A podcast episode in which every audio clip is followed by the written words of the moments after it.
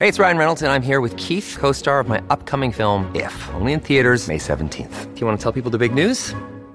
All right, I'll do it. Sign up now and you'll get unlimited for $15 a month in six months of Paramount Plus Essential Plan on us. Mintmobile.com slash switch. Upfront payment of $45 equivalent to $15 per month. Unlimited over 40 gigabytes per month. Face lower speeds. Videos at 480p. Active Mint customers by 531.24 get six months of Paramount Plus Essential Plan. Auto renews after six months. Offer ends May 31st, 2024. Separate Paramount Plus registration required. Terms and conditions apply if rated PG. All of us, the U.S. Women's Soccer Show from Goal.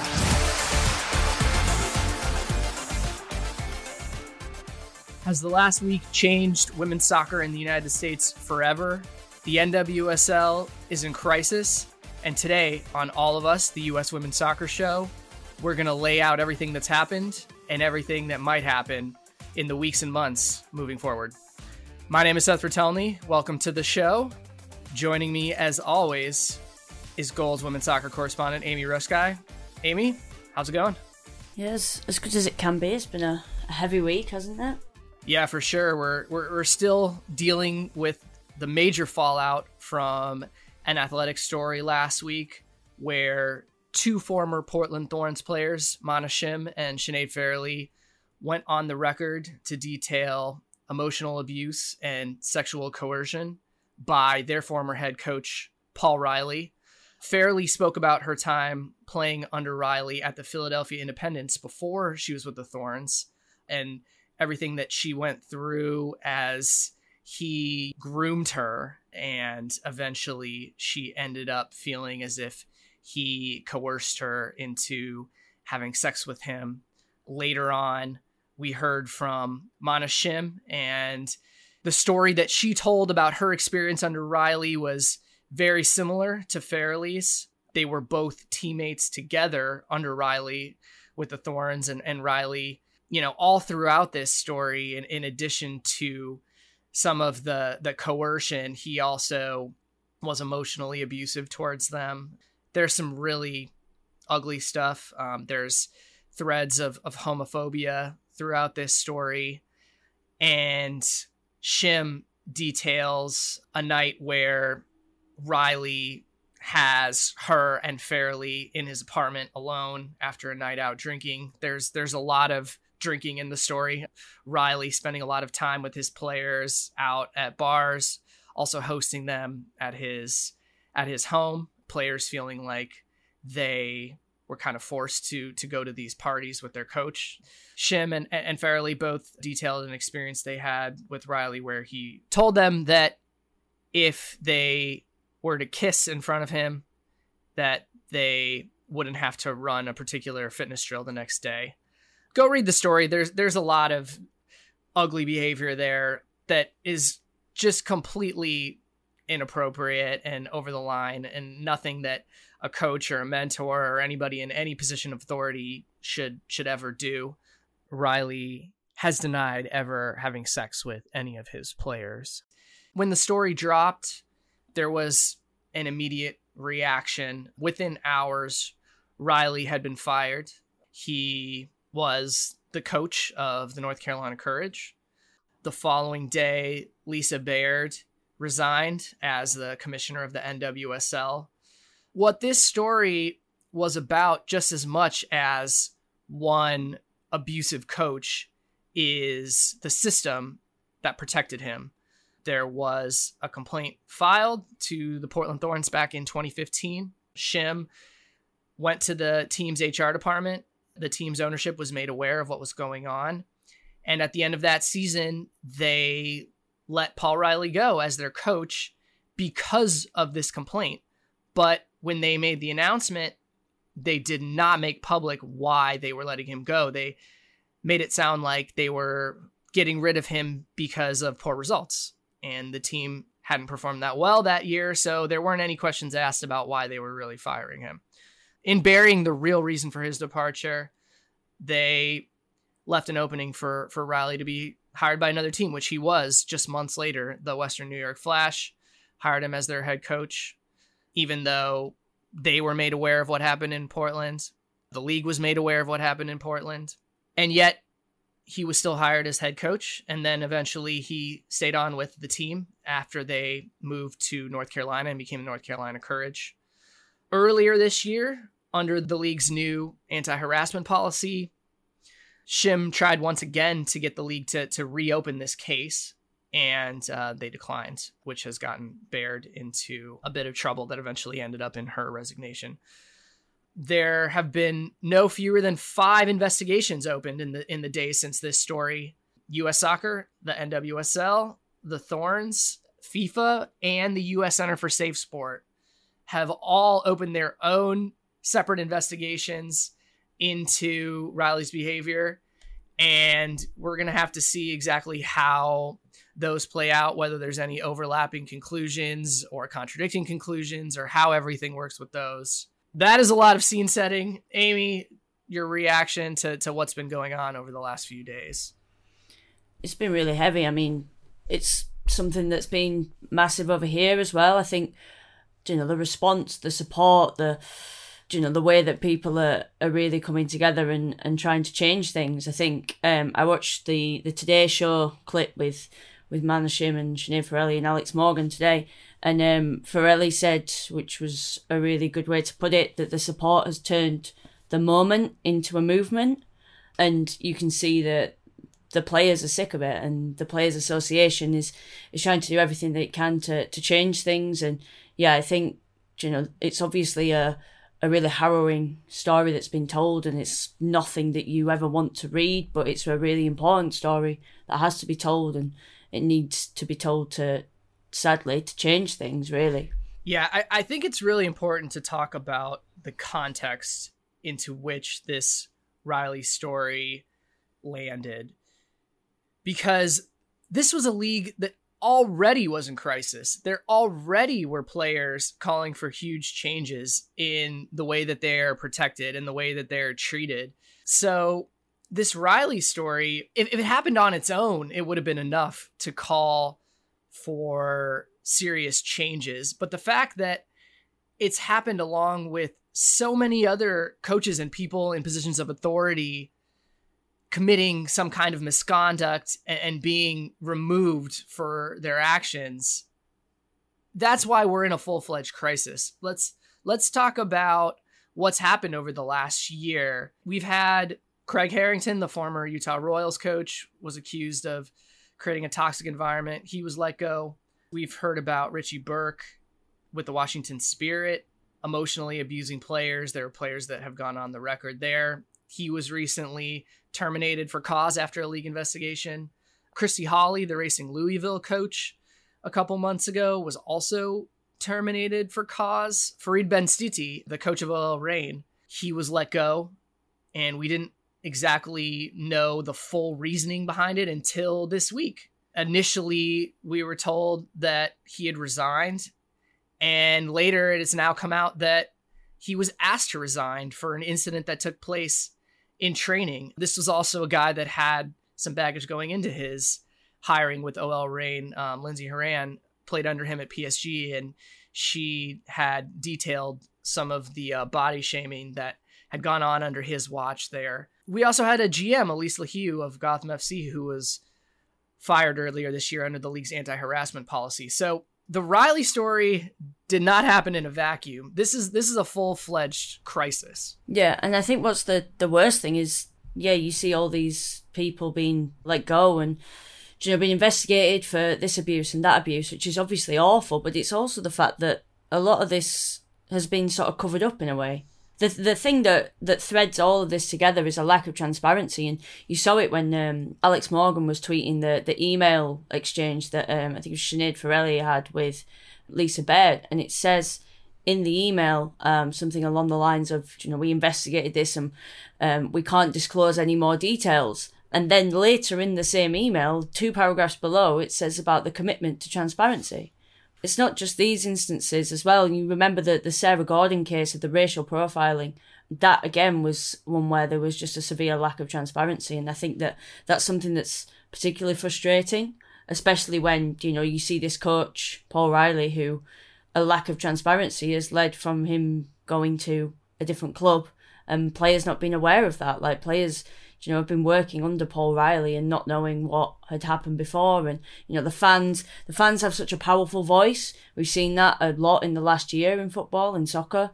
And, you know, when fans, you know, were to hear about this, they'd have been outraged. And that lack of transparency that will enrage not only players, but fans, but, but everybody. And really one of the, well, not obviously the worst thing, but it's something that really absolutely needs to change moving forward. Yeah. You look at, Richie Burke with the Spirit, initially we were told that he had been reassigned to a position in the front office because of health reasons, and and only after some reporting from the Washington Post did we find out the real reason for his dismissal. And with Paul Riley, Merritt Paulson, the owner of the Thorns, he released an open letter yesterday where he said the reason that they didn't actually say why they were letting him go in 2015 was to protect the players.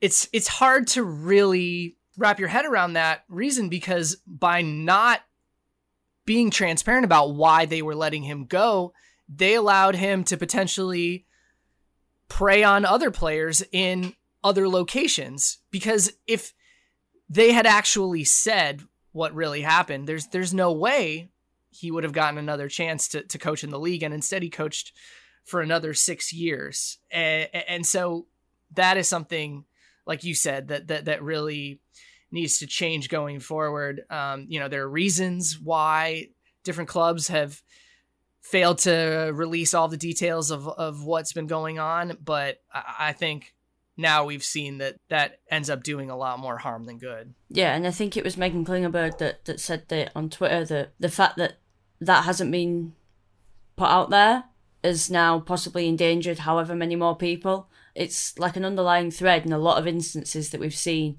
both on this sort of topic and, and other topics in the NWSL, that, that lack of transparency that, like you say, gets sort of said, oh, it's to protect the players, but end up doing a lot more harm than good, really. I think we need to talk about this culture of silence that has kind of pervaded women's soccer in the US so many of these players have been conditioned to think and you know we saw alex morgan talk about it in that athletic story.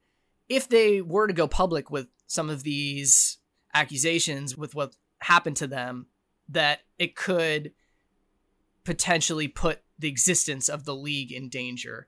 There were two leagues before the nwsl that only lasted three years and there has been kind of a, a line of thinking throughout this league that if the NWSL does not succeed, then that could be it for professional top flight women's soccer in the United States. And so this mindset has taken hold over the years where players have been, whether it was explicitly or implicitly told, that you need to protect the league and you need to protect the teams. And if you go public with some of this stuff, that could put the entire existence of the league in jeopardy. I think what we've seen over the last year is that the NWSL has gained a little bit more of a foothold. They are at 10 teams now, they're expanding, they have a new television deal, they have brought in a lot of new sponsors, and there's this sense that the league is on a lot more stable footing. And I think because of that, and because of some changing just cultural attitudes towards believing women when they report these things, the Me Too movement. Uh, I, I think that has provided a different kind of atmosphere that these claims can now enter and there can now be solid concrete action being taken whereas in the past that might not have happened yeah was it morgan in in the story um was saying like there was all this about you know how to protect the league and and how to you know protect the clubs and there was absolutely nothing on on how to protect the players. And yeah the work that the that the players have done to create this anti-harassment policy and work together to to get that out there and to make change. And this is the thing as well like you see now that the players are, are changing things for how they think it should be done. And it's like, well, if if you'd have involved the players a, a little bit more many, many years ago, like, you know, a lot of these problems probably could have been eliminated. And also just talking to the players, you know, listening to the players when the players is filing a complaint, like, just to listen to the players and to speak to the players, like, how much of a difference that makes. And, yeah, it's just it seems like a really simple thing has just been completely overlooked, and it's not just under one sort of commissioner. It's something that's obviously it goes back years, and it's something that is not just down to one particular person, but it's down to the structure. It's down to everything there, and yeah, it's it's going to take a serious overhaul, um, and it needs a, a serious overhaul, really. Yeah, because there there were there were so many steps that could have been taken along the way to to hold Riley accountable, and and the through line in all of these is protect the teams, protect the league over protecting players. I, I think that the people that were in charge were afraid of what might happen if this got out. They they were afraid it could be an existential crisis for the league. They were afraid that it could take down individual teams, uh, and and so instead of cutting the problem out when it happened, it was allowed to spread, it was allowed to fester.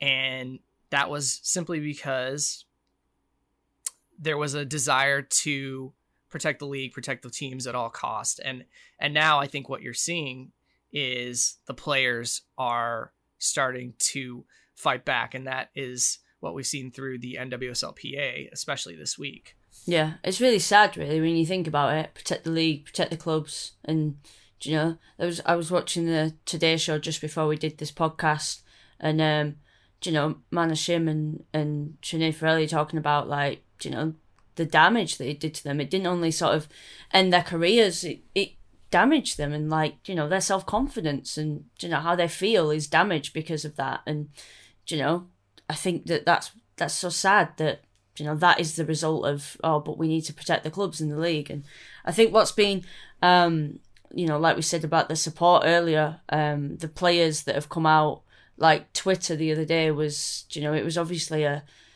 a kind of sad thing, but also the support of absolutely every player from everywhere, but as well across um, MLS. You know, I was seeing the Portland Timbers game. It was against Miami where um, there was the you know protect the players banners. There's been so many protect the players banners, seen protests, seen everything, and um, I think that the support that people have given the story and the voice, um, you know, beyond just the people that were telling the story, the amount of support that it's had to to carry it into sort of the mainstream media even more so than it already was to carry it into you know for people to hear it for people to see it and carry it into more conversations like um the way that it's been amplified has been absolutely um well, I don't know what the right word is, but really good to see in a in a way that as good a way you can see it in a, a pretty sad and a situation that you don't want to see. Yeah, and I, I think that the involvement of of Alex Morgan in the story was was really huge. Like obviously these two players, Farrelly and Shim,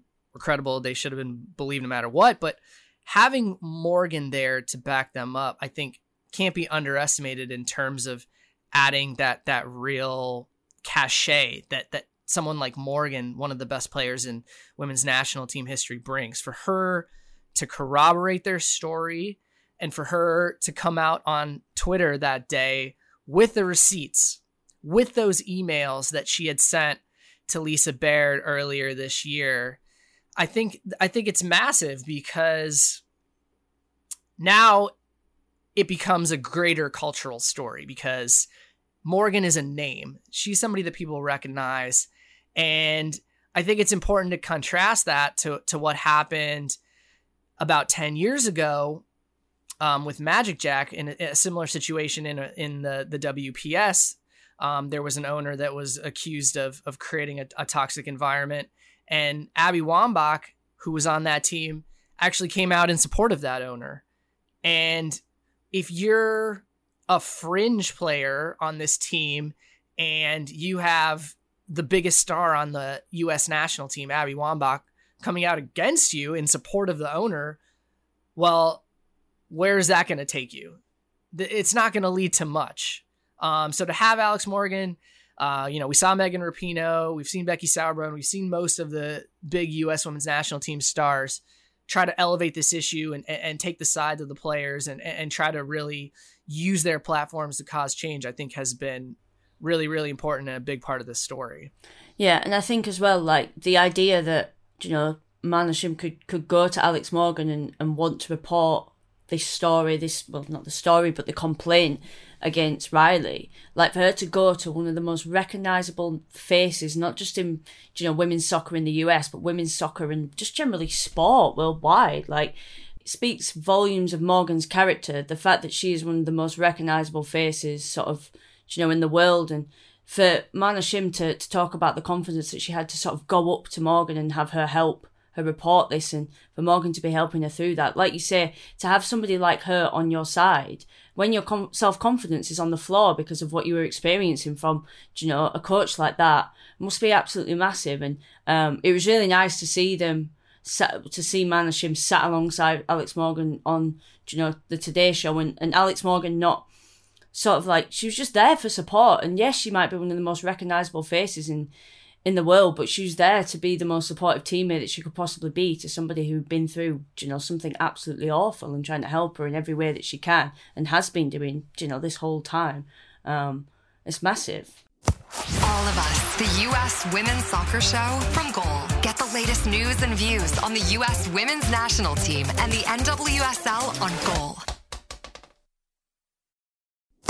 All of us, the U.S. Women's Soccer Show from Goal. Find more U.S. women's soccer news and opinion on Goal. One of the particularly appalling parts of this story is how Riley seems to have systematically targeted these fringe players, um, a lot of whom were on these contracts that they called semi guarantee. They could be canceled at any time. Um, I think we saw the same thing happen with Richie Burke, too, where he would target these fringe players on his team and, and leave the big stars alone because those are the people who have the least amount of power. And as a predator, that's who you target. And that that is something that goes beyond sports. And it's it's it's not a surprise, but it's it's just particularly galling to see how this is so calculated from from someone like Riley to, to go after these these players that have the least amount of protection, the least ability to defend themselves. And so, yeah, having having somebody like Morgan involved, um, both at the time and, filing the complaint and and now, um, the, it, it it changes the game. Yeah, and it goes back to what you were saying about you know protect the clubs, protect the league. We don't want to say anything bad because what happens to the league? It's like that. It's like well, you know, these players are also thinking about their career, their livelihood, because like they're thinking, well, if I speak out, do you know what if my can- my contract is cancelled, like, and do you know, I'm not a massive name. Are people going to care about my stories? Do you know, especially when your self confidence is low, it's probably something that's going through your head, and um, yeah, that was that was a sad thing to to think about. I mean, I was um unrelated to this. I was speaking to somebody in Portugal this week about sort of like them standing up for basic things in, in women's soccer in Portugal and how some players, um, you know, don't want to stand up because they're scared they might not get a call up for the national team. It's that thing. It's that culture of women's sport. Well, just be grateful that you get to play. Just be grateful that you get this. Just be grateful that you get that, rather than, you know, we should be standing up and and saying we want more because we deserve more. We demand more. And yeah, I think that's definitely what you've seen this week from the players, from the Players Association saying, well, you know, we deserve this, we demand this, because at the end of the day, you don't have a league without players. So, you know, they deserve to be absolutely getting what they want and being protected for God's sake in a in a work environment and feeling safe at work. Mm-hmm. And they're and they are starting to realize that they they do have more power, especially as a collective, uh, especially as a players' association.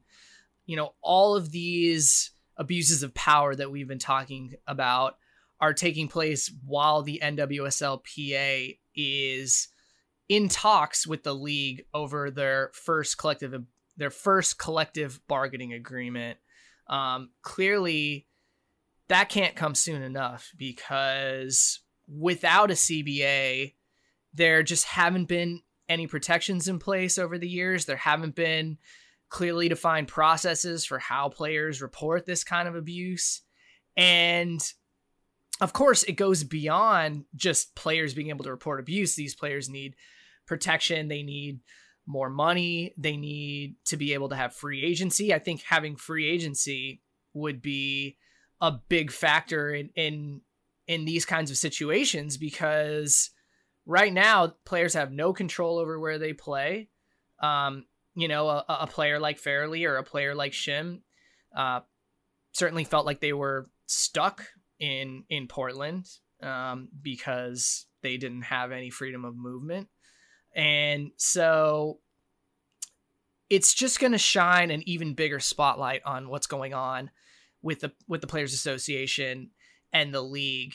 And now is the time when the players have gone through so much where they can finally start to take back some control. And you know we saw that with them refusing to play last weekend um, it sounds like they're going to come back for the midweek games but that's one way to take control but that's temporary you know the the way to really take back some power from the teams and from the league is through CBA negotiations. And I think that's a story that we're going to be following even more closely now.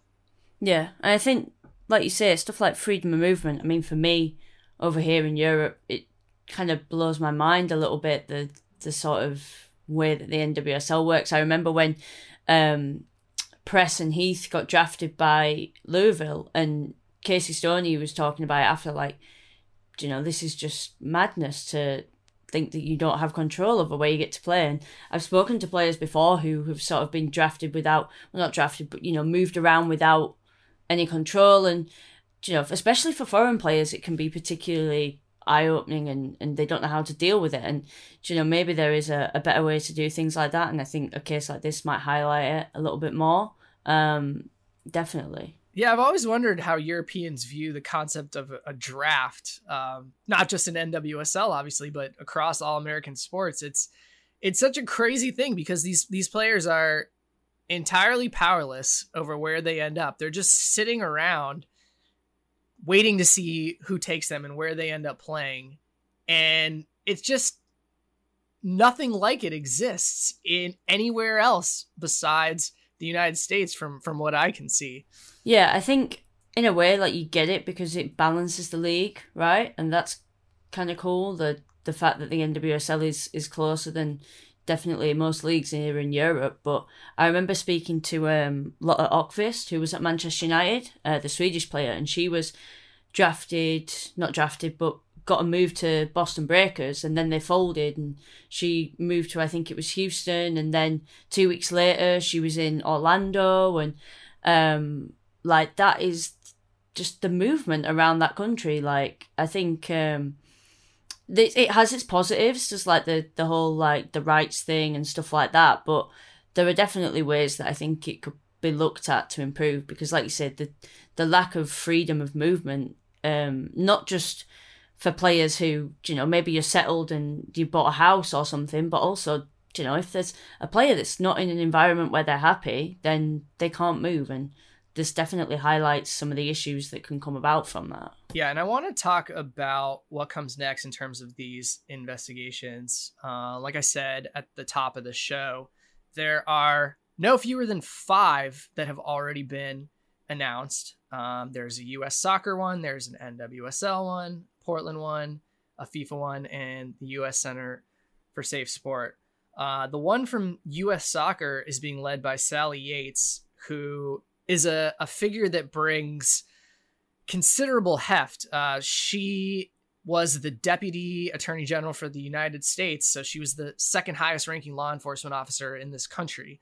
And she's someone who's pretty widely respected. And I, I think when U.S. Soccer announced that she was going to be leading the investigation, there were a lot of uh, a lot of eyebrows raised. Um, meanwhile, the NWSL has brought on Amanda Kramer, um, a former district attorney, who with a quick Google search, the the NWSL community was kind of up in arms because it turned out that she was uh, one of the people that decided not to prosecute Jeffrey Epstein uh, back in 2016. Um, you know, not going to get into a lot of the legal details of, of why that may or may not have happened, but um, that was something that didn't look great just from a PR perspective for the league.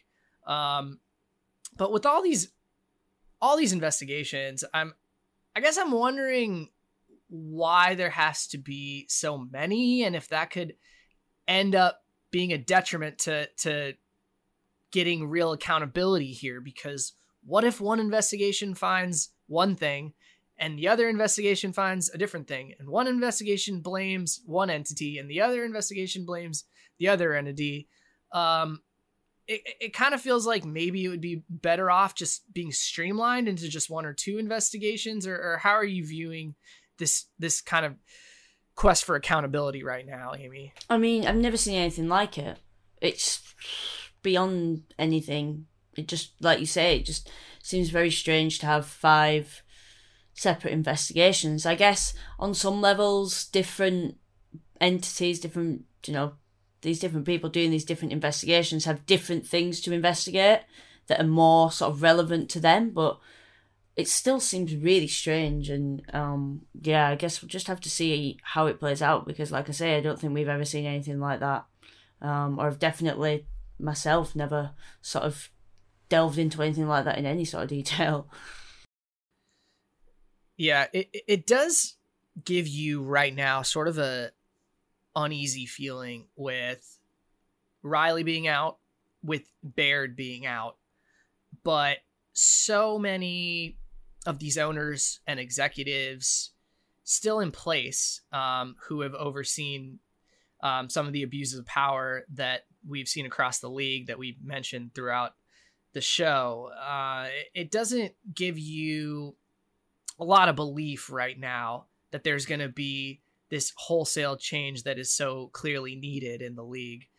And so I'm just really wondering how long they're going to take these investigations and, and what kind of results can be produced. And, and, and let's not forget that a lot of these offenders or these people that have overseen uh, some of these coaches that have created these toxic environments um, are owners. And it's it's not so easy to just fire an owner like you can fire a coach or a GM because they have to sell the team. You have to find a buyer. Um, you know, there. I'm not entirely sure if there's a mechanism where the league can force them to sell the team, but um, I think overall there are a lot of changes that need to be made up and down the league, and and right now it's a real open question whether the required changes are going to be possible.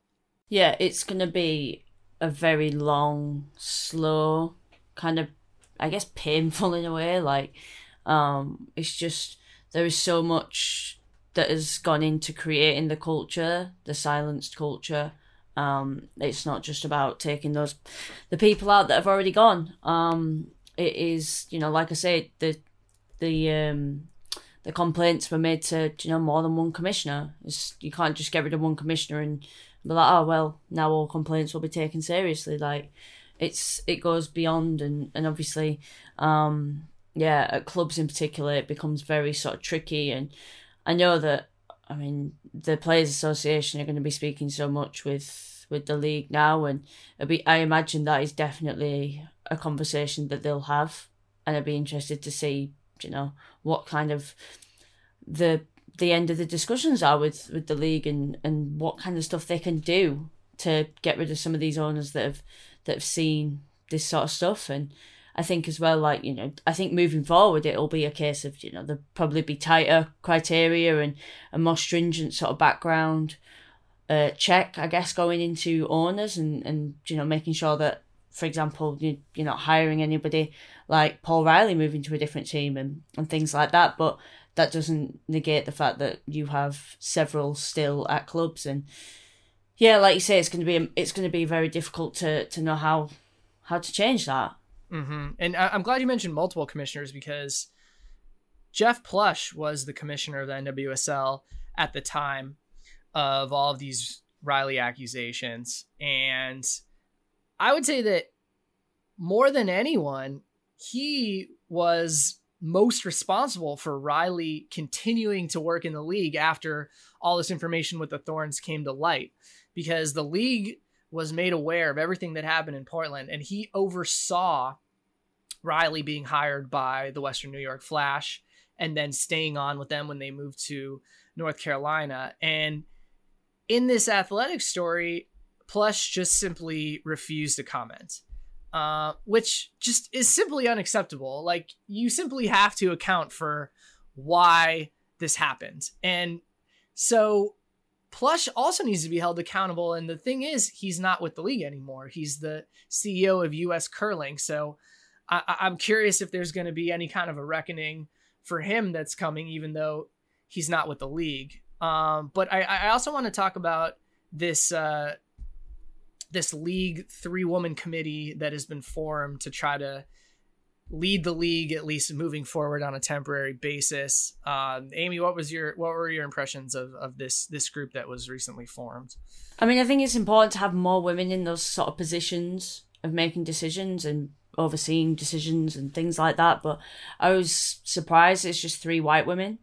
Um, you know, there's a lack of diversity sort of in there. And, you know, we saw, for example, you know, there's there's been a lot of sort of racial issues raised. You know, you we mentioned it earlier, but you go to the, the racial profiling um, of Sara Gorden, and I think when you have more women in sort of positions, then you know, obviously saying it after you know Lisa Baird's emails, but um, you have more women in these sort of positions, then you know more people are, are seeing this from a, a women's perspective rather than just you know from a, the perspective of a white male as it tends to be from a lot of higher up in a lot of companies and, and entities and high up positions. But i think you know you need more diversity in there to be able to address all these sort of issues that are coming up because that's that's you get the perspective. And yeah i was i was i was disappointed to be honest. I thought that they were i don't know how much i'm surprised because I thought that the Players Association, I mean, I don't know for, I think a lot of people were asking the Players Association, like, how much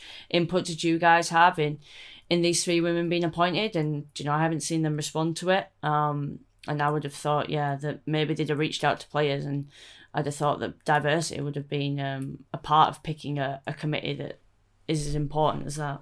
Yeah, another potential issue with this committee is that it includes Amanda Duffy, um, who is now the vice president of the Orlando Pride, but she served as kind of an interim NWSL commissioner for several years after Plush left. And this committee, as part of its remit, is supposed to investigate different issues that have happened over the last several years. And so it appears to be something of a conflict of interest when Duffy is a part of this committee who is investigating things that may have happened when she was the de facto commissioner. Yeah, exactly. Like I just again, I just I mean, obviously we don't know, but you know, I just I would like to know what input the players had in that personally. Yeah, it will definitely be an interesting set of developments to follow moving forward. Um, we are going to leave it there for this week. Uh, thank you once again for listening to all of us. Thank you, Amy. And just a reminder once again to listeners to please rate and subscribe wherever you get your podcasts. Thanks again, and we will talk to you all next week. All of us, the U.S. Women's Soccer Show from Goal. Get the latest news and views on the U.S. Women's National Team and the NWSL on Goal.